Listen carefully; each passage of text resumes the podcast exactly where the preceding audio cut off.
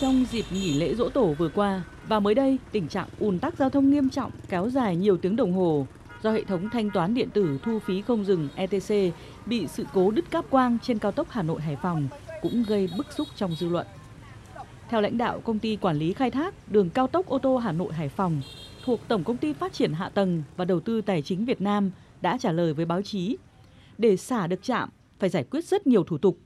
Hơn nữa, sự cố chỉ xảy ra với làn ETC, trong khi các làn khác vẫn hoạt động bình thường nên nhà đầu tư không thể xả trạm. Một người dân bức xúc nói. Trên đường di chuyển trên quốc lộ 5 đến à, trạm thu phí tôi không hiểu làm sao mà chờ đến hàng tiếng rồi bây giờ có cái yêu cầu có cái đã có cái quy định về uh, ùn xả trạm để chống gây ùn tắc mà tôi không hiểu tại sao đến bây giờ tôi chờ ở đây hàng tiếng đồng hồ mà vẫn không thông qua được vẫn trạm không được xả trong dịp nghỉ lễ dỗ tổ vừa qua theo thống kê của đơn vị thu phí BOT tuyến Pháp Vân Cầu Rẽ, Ninh Bình, lượng phương tiện tham gia giao thông tăng khoảng gấp đôi, đỉnh điểm lên tới 100.000 xe mỗi ngày đêm,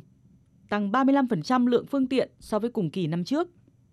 Thời điểm lượng xe tăng đột biến lại tập trung vào cuối buổi chiều nên đã dẫn đến ùn tắc giao thông tại các trạm thu phí kéo dài. Ông Vũ Ngọc Oánh, Phó Tổng Giám đốc Công ty Cổ phần BOT Pháp Vân Cầu Rẽ cho biết, đơn vị đã phối hợp với lực lượng chức năng tiến hành phân luồng từ xa khi lưu lượng giao thông gia tăng.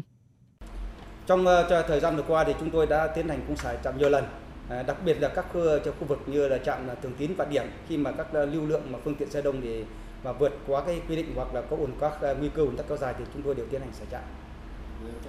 Theo hiện nay thì chúng tôi thì cũng căn cứ vào các quy định của pháp luật cứ trên sở cơ sở mà khi mà lượng xe ủn tắc tầm khoảng 700 km thì chúng tôi tiến hành xả trạm.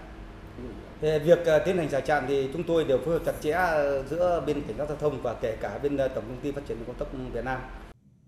Quy định về việc xả trạm đã rõ, nhưng trên thực tế việc xả trạm sẽ ảnh hưởng đến doanh thu nên các trạm thu phí vẫn chưa tự giác chủ động xả trạm khi xảy ra ủn tắc giao thông.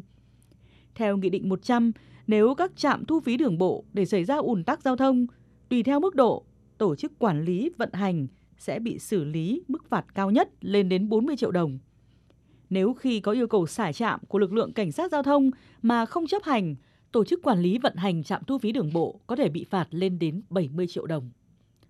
Thời gian qua, lực lượng cảnh sát giao thông đã 5 lần yêu cầu các trạm thu phí xả trạm khi lưu lượng xe quá tải. Đáng chú ý, dịp 30 tháng 4 năm ngoái, cảnh sát giao thông đã xử phạt hành chính trạm thu phí Long Thành dầu dây vì không xả trạm kịp thời. Đại tá Nguyễn Quang Nhật, trưởng phòng tuyên truyền hướng dẫn xử lý tai nạn giao thông, Cục Cảnh sát Giao thông Bộ Công an cho biết, khi lưu lượng xe tăng cao, lực lượng cảnh sát giao thông phối hợp với các trạm thu phí tổ chức phân luồng từ xa. Nếu ùn tắc kéo dài quá quy định sẽ yêu cầu xả trạm.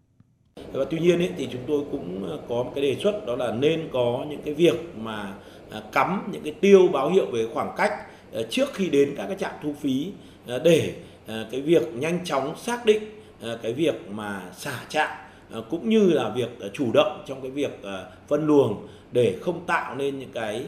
tình huống đột xuất bất ngờ ảnh hưởng đến cái trật tự an toàn giao thông trên tuyến. Trong dịp nghỉ lễ 30 tháng 4 mùng 1 tháng 5 tới đây, Thủ tướng Chính phủ đã có công điện yêu cầu lực lượng chức năng các trạm thu phí giao thông trên toàn quốc phải thực hiện nghiêm túc việc điều hành xả trạm đúng theo quy định, không để ùn tắc giao thông trong dịp nghỉ lễ. Nếu trạm thu phí nào không thực hiện nghiêm việc xả trạm, sẽ bị xử lý nghiêm theo quy định.